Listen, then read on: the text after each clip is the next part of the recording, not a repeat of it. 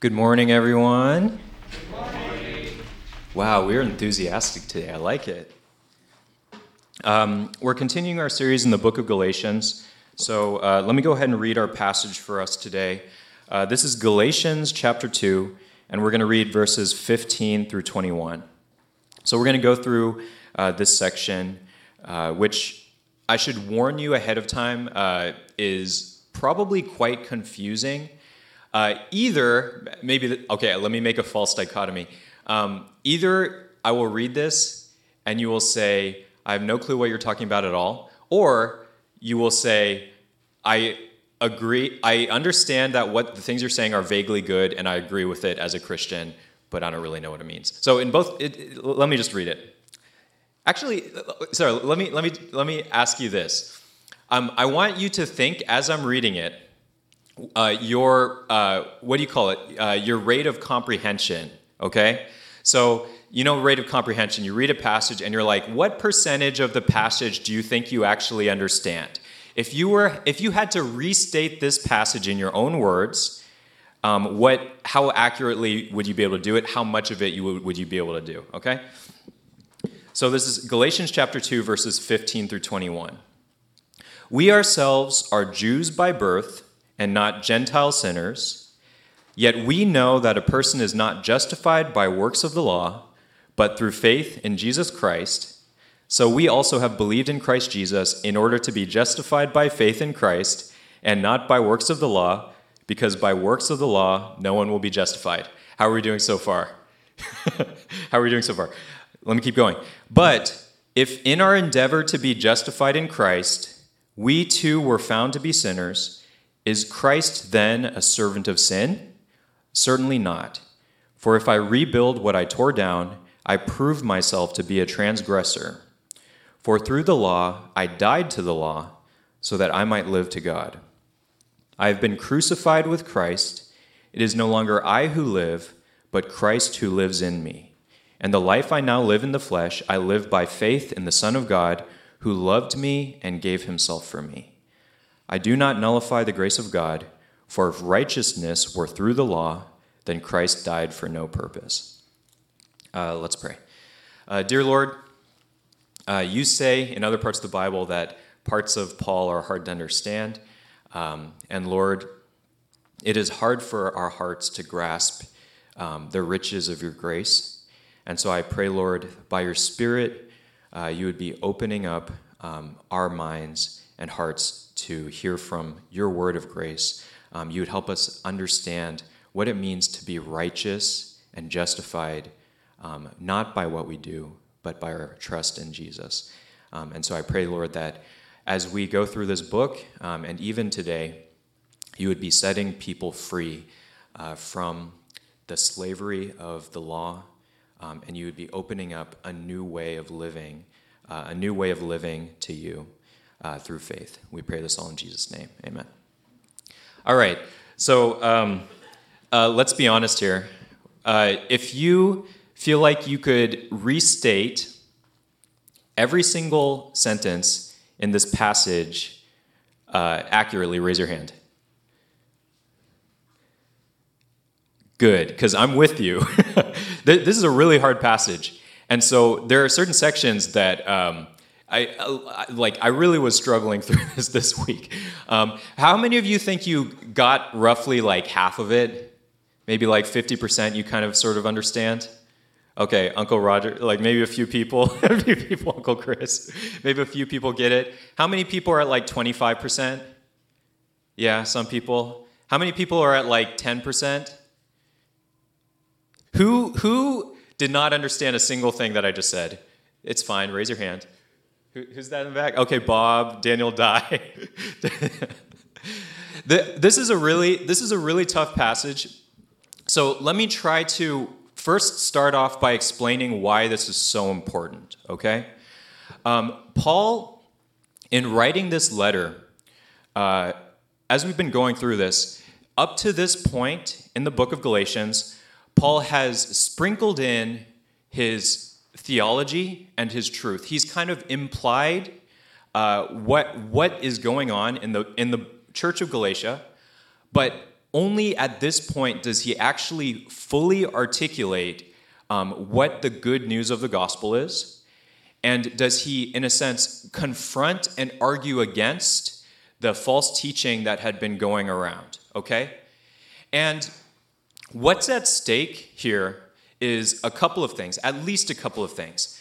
Uh, if you guys are looking at Galatians, uh, Dan read through um, a big chunk in chapter 2 last week, and in verse 4, he said, uh, Paul says this um, False brothers were secretly brought in who slipped in to spy out our freedom that we have in, G- in Christ Jesus so that they might bring us into slavery.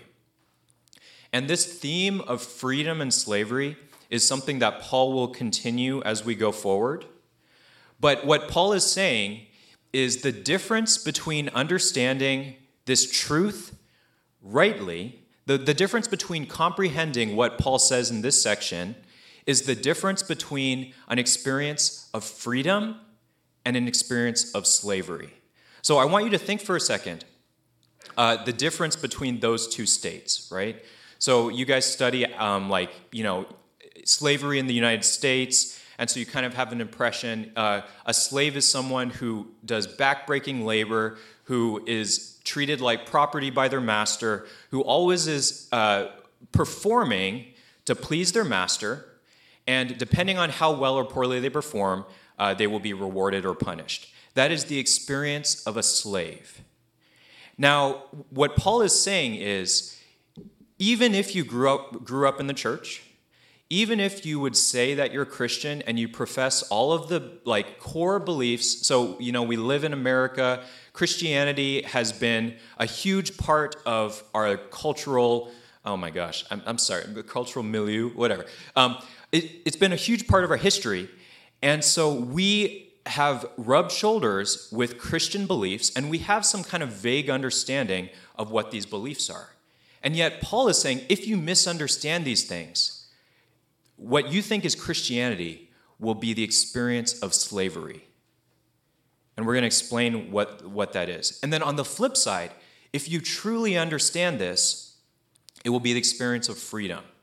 And, like, can you imagine what it would be like uh, to be an African American slave um, who was living through the Emancipation Proclamation or different things like that, and all of a sudden your whole life, which was completely dictated by the whims of a master all of a sudden opens up and you can, for the first time in your life, choose. You can choose when you wake up in the morning. You can choose where you want to go and what you want to do and how you use your time. You don't have to be um, a slave. You don't have to have the pressure of being a slave. Um, this is the difference. This is such a big deal. So, uh, to understand this doctrine truly, is the difference between freedom and slavery. Second, to understand this doctrine truly is the difference between, uh, how would I say this? Uh, the, the difference between uh, a caste system and true Christianity. Okay, where do I get that? There is a controversy that's going on between Jewish Christians and Gentile Christians. And it went something like this. Dan talked about this last week.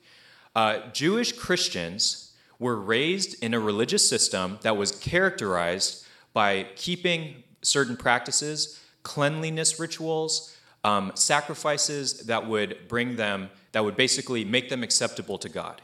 And so, to give you a, a sense of how, uh, how demanding these uh, rituals were, uh, I want you to think about it like this. So, there, there's a prohibition in the Old Testament about eating shellfish, right? So you're not allowed to eat shellfish, which sucks. You can't have crab, you can't have lobster. Uh, and so if you had crab at your Mother's Day celebration last night, I'm sorry, you are no longer welcome. Get out. Right? No, no, like seriously, like get out. Not, I'm not serious. Um, but this is how they would have seen things. So if you um, if you are wearing okay, I want you to look at the, the tag of your clothing right now, uh, and I want you to tell me what percentage cotton, what percentage polyester, What, what material, what percentage, maybe some of you are wearing silk, ooh, um, what percentage of uh, material is your clothing made of? I'm serious. Like, can anyone do that? Can anyone see their tag right now? Do, do any of you know what, or look at the tag of someone else? So, Joshua, tell, Amber, tell me what percentages Joshua has. Oh.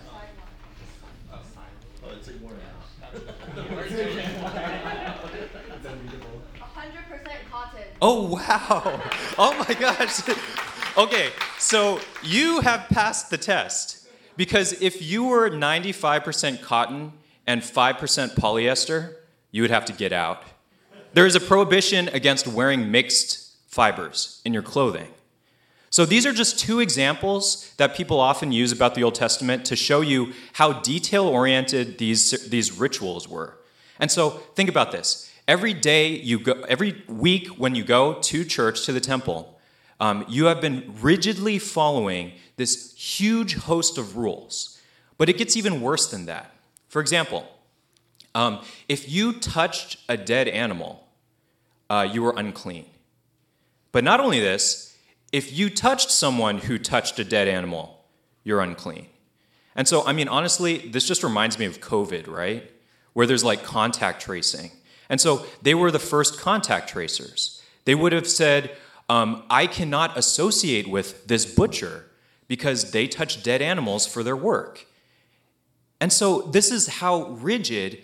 And so, can you imagine how this system, this religious system, would impact your relationships? It would impact who you spend time with, right? This is the religious, this is a system of religiosity and we made a contrast between being religious, being irreligious, and the gospel. The gospel is not being religious, the gospel is not being irreligious. Um, it is something else entirely. And so, if you misunderstand the gospel, you find that your religious system actually is similar to this system of ceremonial cleanliness. And so, Paul was confronting Peter. Peter was an apostle, he was someone who was a disciple of Jesus, who walked with him, who was, um, he, he said, I'm willing to die for you, Jesus. And then he denied Jesus, and then Jesus restored him. And then he was the foundation. He was the most, he was one of the most important founding members of the explosion of Christianity um, after Jesus died and rose again. He was, he, I mean, you know, like Catholics think he's the basis for the Pope, right? Um, he, is, he is that big of a deal. And after 15 to 20 years of ministry, where he preached the gospel, he did miracles, he did all of these different things, he had gone back to this religious system where he was excluding people based on their cleanliness and their adherence to Jewish law. And Paul, um, he basically condemns him. He says, What you're doing is out of line with what the gospel is. Because the gospel is not about adhering to these religious standards. It's about something different. And so there's this controversy where Paul go, uh, Peter goes to Antioch, and when he is initially there, so Antioch is a Gentile area, he was eating with Gentiles, which is really, really shocking. Other Jews would have seen Peter eating with Gentiles, and this would almost be like a South African person who was um, basically believed in apartheid, um, all of a sudden eating with black Africans, right? This is unthinkable. And so all the other, um, I'm not saying every single like white person in South Africa, but but you know what I mean, right? This is shocking. This is absolutely shocking, and many people would have uh, derided Peter for his not being a good Jew, but Peter did it because he understood the grace of God and what it means to be justified by faith. But then these, these influential Jewish teachers um, th- who came, and Peter, all of a sudden, Peter was afraid and he was like, uh oh, you know, these people are influential. They're really important. I don't want to get in trouble with them. Or, like, what are they going to think? And so he was eating with Gentiles, people who touched meat, people who ate shellfish, people who wore, mixed fibers. But all of a sudden, he said, I need to separate from you. I need to pull back. And so this is where Paul comes in and says, You have it completely wrong. And so this is the difference between freedom and slavery. This is the difference between a group of people, a group of Christians who are characterized by, uh, a, you could say, racism, uh, superiority, exclusion of people who don't adhere to the group standards. It's the difference between that and an absolutely earth shattering inclusion of two completely different groups who had been ethnic national enemies for years and years and years. So, this is what's at stake. And so now, when Paul is saying these things in verses 15 through 21, uh, what he's doing is he's saying the things that he said to Peter to confront him. You get me? This is not abstract theology that's just talking about Christianity. This is what it's a summary of what Paul would have said to Peter when he confronted him. And in this summary is both the very core of Christianity, um, it is the very core of Christianity, um, and really it's it is so rich and so deep. That's why I'm spending so much time uh, setting it up before I get into it. Um, but we don't have a lot of time, so uh, what I would like you to do is I want you to increase your comprehension rate slightly as we go through this. I hope I can at least explain some stuff in a way that makes sense to you. Um, so I'm, I'm, going. I'm just going to exposit this. We don't have uh, much time. So I'm, what I'm going to do is I'm going to read through the verses and I'm going to explain them and give some implications. Okay. So what's at stake? The difference between freedom. Oh yeah. The other thing I was going to say is Peter was an apostle. Peter was a disciple of Jesus, and this is honestly this is a really big deal. If Peter could go from understanding justification by faith to sliding back into legalism or religiosity, what makes us think that we don't have the tendency to do the same thing? You know what I mean? Peter is like the best Christian ever. I'm, I'm, I'm kind of exaggerating, but he's like a, he, he's, he is a huge figure. He's a giant in Christianity. And yet, it is so easy for us to go from the sheer grace of God into a type of legalism where all of a sudden we believe that our righteousness and acceptance before God comes from keeping, keeping certain practices. And what it looks like for Christians is certain behaviors become the standards of conduct within a group. And whether you adhere to those standards is a mark of whether you are acceptable before God or not. Um, but that's not what the gospel is. That's actually something very different. Okay? So let me go through it. So, what Paul is doing in verse 15 is Paul is, t- is uh, you could almost think of this as, as like speech and debate, right? He says this We ourselves are Jews by birth and not Gentile sinners.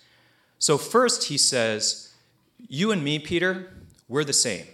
We grew up within this Jewish religious system where we have the law and we seek to live by the law of God so that we can be, um, we can be righteous before God. We're not like Gentile sinners who don't have access to the law, they don't know what it is, and they don't keep it. So, this is the difference between someone who uh, is raised up in church and they know the Bible, and someone who has no clue what, what uh, Christianity thinks is right or wrong, right? Um, he's saying, I'm like you. We are Jews by birth and not Gentile sinners. Yet, so there's a contrast he's drawing. We know that a person is not justified by works of the law. Um, now, let me explain what justified means. Um, to, for someone to be justified means they are declared righteous or right. Um, they're declared innocent. They have a good relationship with what uh, with whatever group. Okay, so let me give an example. Um, how many of you who, who has the fastest internet in the room? Who has the fastest internet in the room? Um, if, if you have really fast internet, you pay monthly to Comcast or whoever it might be, um, AT&T. You, you guys pay what? That's oh, that's it. Those are the only two options in Almaden. Um, you pay an internet provider, and if you have paid your bill, you have been justified with Comcast, right? And because you have a good relationship with them, you have successfully paid your bills, they, you, they provide internet for you, right? That's what it means to be justified. It means to be on, in right standing with someone. But what Paul is saying is your whole religious system of believing that you are right with God and have a good relationship with Him based on keeping these laws is completely wrong. And this is the difference between freedom and slavery. And let me, let me t- talk to you about it like this. This has all the difference in the world when it comes to your emotional or inner experience of Christianity. Uh, and I feel so strongly about this. I actually, this is one of the few things that I would say I get angry about. Um, when other Christians or people who say that they're Christians, when the emotional heart of the Christianity that they're teaching to people um, feels like pressuring and slavery, it makes me angry. It actually does. And it looks like this um, uh, it looks like adherence to external behaviors without any sort of vital, life changing relationship with Jesus as a person. And so when you're raised in youth group, maybe even youth pastors or youth interns like Daniel Gilham do this to you, where um, we, we, we say things like, um, we put pressure on people to perform certain practices. Uh, I, I, hope I never do this, but I'm sure in the past I have. Um, okay, what I'm trying to say is uh, your emotional experience. Let's say you don't want to pray um, because you don't really, you're not sure if you believe in God or not. And then Daniel, who's leading your small group, says, you know, whatever, Tammy, can you pray to close? What I hope you would have the freedom to do is to say, no, I'd rather not. And then I would say, okay, that's totally fine. Because Christianity is not coercive. Um, but it's very likely that you have had interactions with Christians or groups of Christians or churches where people say, you have to do it. And this is the emotional, even if they might say, oh, you don't have to do it, like the emotional kind of force behind what they're saying is, you don't have to do it, but you're not a good Christian if you don't. Or you don't have to do it, but God won't love you if you don't. That is absolutely wrong. That is absolutely out of step with the gospel. Because the gospel is not about adherence to behaviors or standards externally without inner life change. So, Christianity here, later on, Paul says, It is not I who live, but Christ who lives in me. The life I live in the flesh, I live by faith in the Son of God who loved me and gave himself for me. What is the inner life of a Christian? The inner life is someone who has been so vitally related to Jesus Christ that their desires change, that their experience of God changes. God is no longer a slave master, God is a loving father. And so, when uh, another way of putting this is different religious systems um, all talk about different things, or all talk about three different elements of religion. So, there's um, there's basically like some kind of element of uh, faith there's some kind of element of salvation and there's some kind of element of obedience, right? So what Paul what Peter is saying is if you believe in Jesus Christ and you obey the law, then you will be saved. But what Paul is saying, and this is totally radical, and if you don't understand how radical this is, you don't get it. You are, if you have faith in Jesus, you are saved apart from anything you do. This means if you, are, if you believe in Jesus and nothing about the behaviors in your life changes uh, um, initially, you are still saved and loved and accepted and justified by God.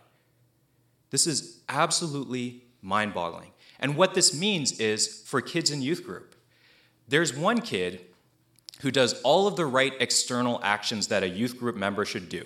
They lead music, they pray when Tammy asks them to pray in small group. They read the Bible. They have a lot of Bible knowledge. On the outside, they look great. But they, on the inside, if they don't understand that they are accepted, even when they don't do any of those things, then they don't understand the gospel. On the other hand, there could be someone who is intensely struggling with, obe- with doing these like church things.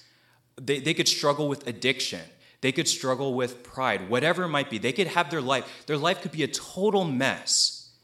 And yet, if they understand that they are loved and accepted on the basis of what Jesus did, they got it. That is the gospel. They are because of their trust in what Jesus did on the cross, they are saved. And then, only then, when they understand that God loves and accepts them regardless of what they do, does their life start to change and they start to become more and more, um, in a sense, obedient, if you want to say that, um, to what is pleasing to God.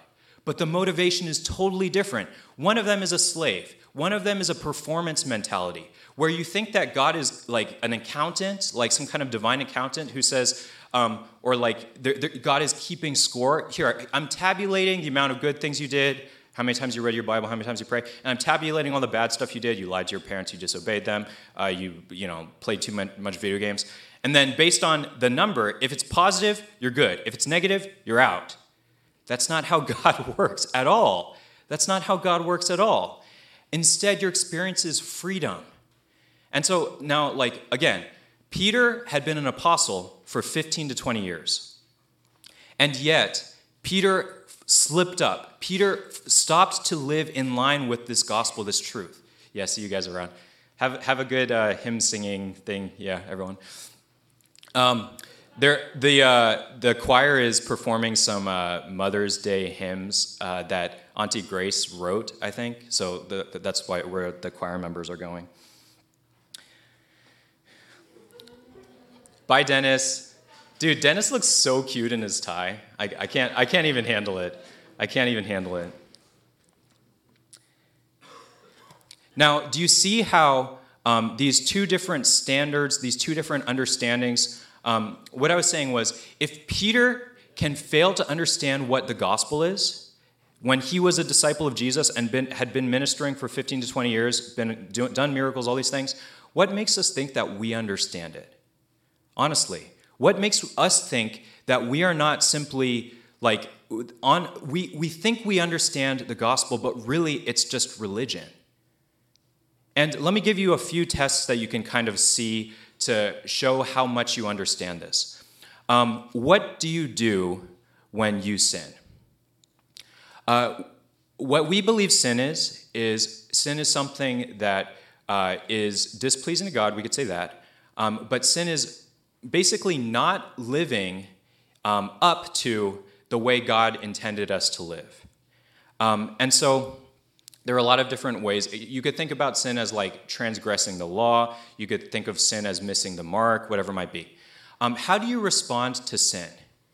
A religious person, when they sin, they beat themselves up, they do penance, they flagellate themselves, which is like this is what monks would do in the past. You get like a whip, and for every for your sin, you whip yourself on the back ten times, and then God will forgive you because you punished yourself enough. That's that's yeah, it's it's that painful. it's that painful, little baby. Um, that's that's not that's not uh. Man, I, I, keep on getting distracted by all the exciting stuff.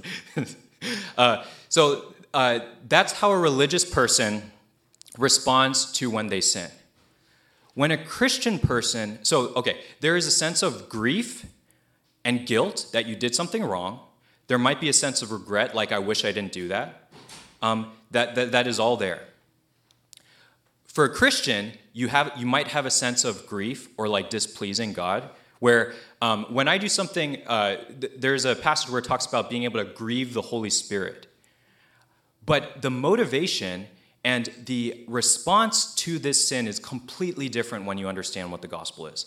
If you're religious, you sin and then you try to do something and work, in a sense, you try to do some kind of religious action to make yourself right before God again. And what this looks like is um, for, for Christians, you feel guilty, and there's sort of like an emotional waiting period where you have to feel bad about yourself for about three days. And then if you pray hard enough, then you, you're like, okay, fine. Because I did all this stuff, God forgives me again. If you're a Christian, you understand the gospel, your repentance actually becomes joyful.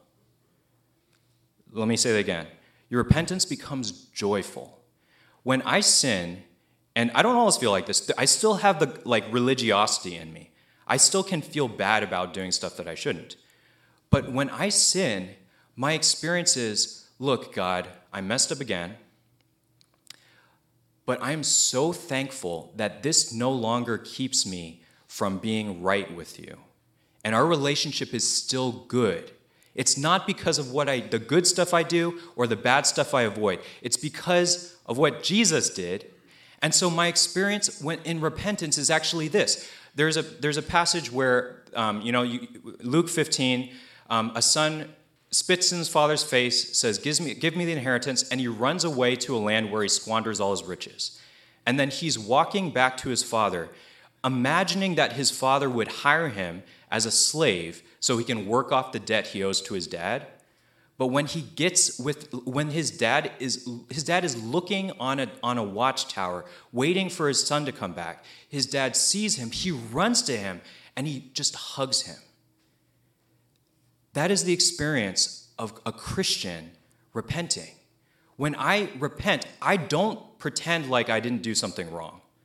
I don't deny. I don't justify myself saying like, "Oh, I was ang- I was really tired and hungry, that's why I cut that person off." I say, "I did wrong." But because of Jesus, God welcomes me with open arms. And he says, "I love you so much." And here's the crazy thing. This completely changes your emotional experience of Christianity where every time I sin, because as a Christian, you will continue to sin. But when I sin, I don't, I don't, I just, I, I don't beat myself up. I don't feel over, I don't feel frustrated because God is not surprised. Like God is not caught off guard when we do things wrong. Instead, what God is saying to you in that moment is this is exactly the reason why I sent Jesus to die, to die for you. And Jesus is on that cross, he carried that very sin that you just did. He is not surprised. He died on the cross. He said, I have been crucified with Christ. Um, on the cross, he took that sin on himself so that you could be forgiven and right with God. It is a completely different way of living, and the emotional experience is completely different. And so here's the crazy thing the moments where I sin in the ways that makes me feel most ashamed and guilty, um, in many moments, God has given me, God has, God has basically like, by his spirit, how do I explain this? Reminded me of the truth of his grace and forgiveness for me, where I'm brought to tears by how God forgives me when I sin. And this is something like the experience of being a Christian, where a religious person either completely avoids sin so they don't have to repent, um, or when they do sin, they try to do something to make themselves feel better. Um,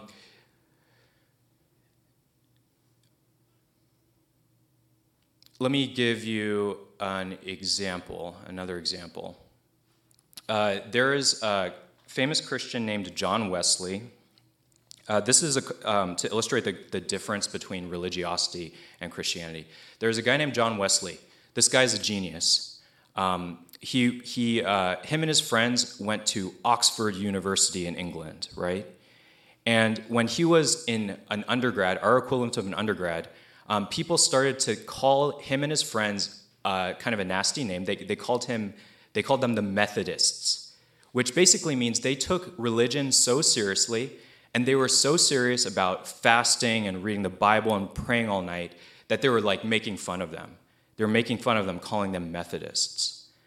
Um, but what John Wesley says is when John Wesley, uh, John Wesley finally understood what the gospel was, um, he realized that all of his religious work before had been trying to win acceptance with God through their religious efforts. What I'm saying is, uh, John Wesley, all of those things he did was actually for the purpose of making God accept him based on his effort. But when Paul says, It is not I who live, but Christ who lives in me, um, he's saying, I no longer live to the law. Um, I no longer live to a religious system uh, where do good, you get rewarded, do bad, you get punished. You're, you're dead to that. You're dead to the law. Um, instead, I, it is no longer I who live, but Christ who lives in me. And the life I knew, now live in the flesh, I live by faith in the Son of God. Um, what does it look like to the internal experience of a Christian? It's someone who says, no matter what I do, um, I am loved by Jesus Christ, and he gave himself for me. and therefore I am justified with God. I am acceptable before Him. He loves me and accepts me, regardless of what I do. I do not nullify the grace of God, for if righteousness were th- through the law, then Christ died for no purpose. Um, is your Christianity more about what you are doing, or is it more about what Jesus has done? Is the emphasis in your thinking, I need to find the right techniques to be a good Christian? I need to avoid sin, and I need to do enough good things to deserve God's favor? Or is it saying, I stop working to win God's acceptance? It is not based on anything I can do, it is based on what Jesus did. So let me, let me give one final illustration close with. Um, let, you have fallen into sinking sand, into quicksand. You guys all know what quicksand is in the jungle. Um, there's some kind of like hole and there's like a layer of sand. You fall in, the sand is like flowing down into a, a crevice and you're pulled in, right? Uh, being, trying to save yourself through your religious efforts is like flailing around in the quicksand. And one thing about quicksand is, in many cases, the harder you try to get out, the more you you basically shake the sand around and make it fall through faster, so you sink even quicker. And so, what they tell you to do if you get into sink, to quicksand is get really, really big. So you want the most surface area. If you have any sort of like large, like if you, for some reason you have like a, a snow sled or something, you like put it on the sand and you just like hold it there and you stay as still as you can because that's the slowest way to sink, right? But the more you make effort, the quicker you sink. And so, in the same way, Christianity, if you're trying to do all this stuff, it, it'll just make you sink. It'll just make you feel pressure and enslaved and guilty. And your relationship with God will be on the basis of a slave and a master relationship. But if you if it's all about what you're doing and your effort, you just sink faster. And so this is why I get so angry when churches are all about your effort and what you do. What Christianity is is to say it is absolutely hopeless for me to save myself in this sinking sand. The only person who can save me is someone who is standing on solid ground and someone who can reach his arm out to me and grab me and pull me out. And so that's Jesus. If you're a Christian, your life is characterized by praise and thankfulness and gratitude for what Jesus did. He took someone who had no chance of saving themselves. No matter how hard I tried to be religious, I couldn't do it. But then he reached out to me and saved me. And he is the one who lives in me now where I have the Holy Spirit of Jesus Christ in me as a result of being made right with God, and His power, His love, His life is in me, which empowers me to live differently. And it's not by my effort, it's not by trying to keep the law, it's based on what Jesus did. So, one final test um, How much is your life with God, your life in church, whatever might be, characterized by an honest, sincere desire to give thanks to Jesus Christ for dying for you? Or how much of it is saying, I don't really need any help. I can basically live good. I can basically do all these religious things. Um, I don't need a savior. Um, it is so subtle, and we will never have joy in our salvation if we don't understand the distinction between the gospel and religiosity, or the gospel and irreligiosity. Um, I am I really hope that you can ponder this, you can reread through this passage. I hope you could admit to yourself if most of your Christian life is characterized by a sense of God watching you and judging you, or if most of your Christian life is characterized by a sense that I can't please God based on my effort, but yet He loves me the way a father loves their child because of what Jesus did. And so, if your experience is not that, learn what this passage means. Learn what it means that you are justified by faith, by your trust in Jesus, not based on anything you do. And then, once you do this, your inner life will be transformed. You will have freedom and joy and love and peace in Jesus Christ, not in anything you do. Let's pray. Dear Lord, I praise you that you are so gracious to us. Um, it is so hard for our heart to believe that you are gracious to us, but you are. And so I pray, Lord, that by your Spirit, by your word, by your power, you would be breaking down uh, the lies and deception of the devil, uh, who would try to, uh, yeah, who, who would try to make us doubt your love and grace towards us.